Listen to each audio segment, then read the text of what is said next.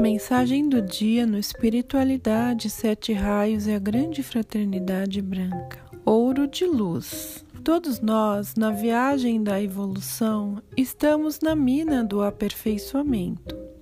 Trabalha e não te aflijas, através do barro de vossos próprios instintos, do cascalho das provas, da trituração da crítica e da água do suor e das lágrimas é que recolheremos o ouro de luz da experiência.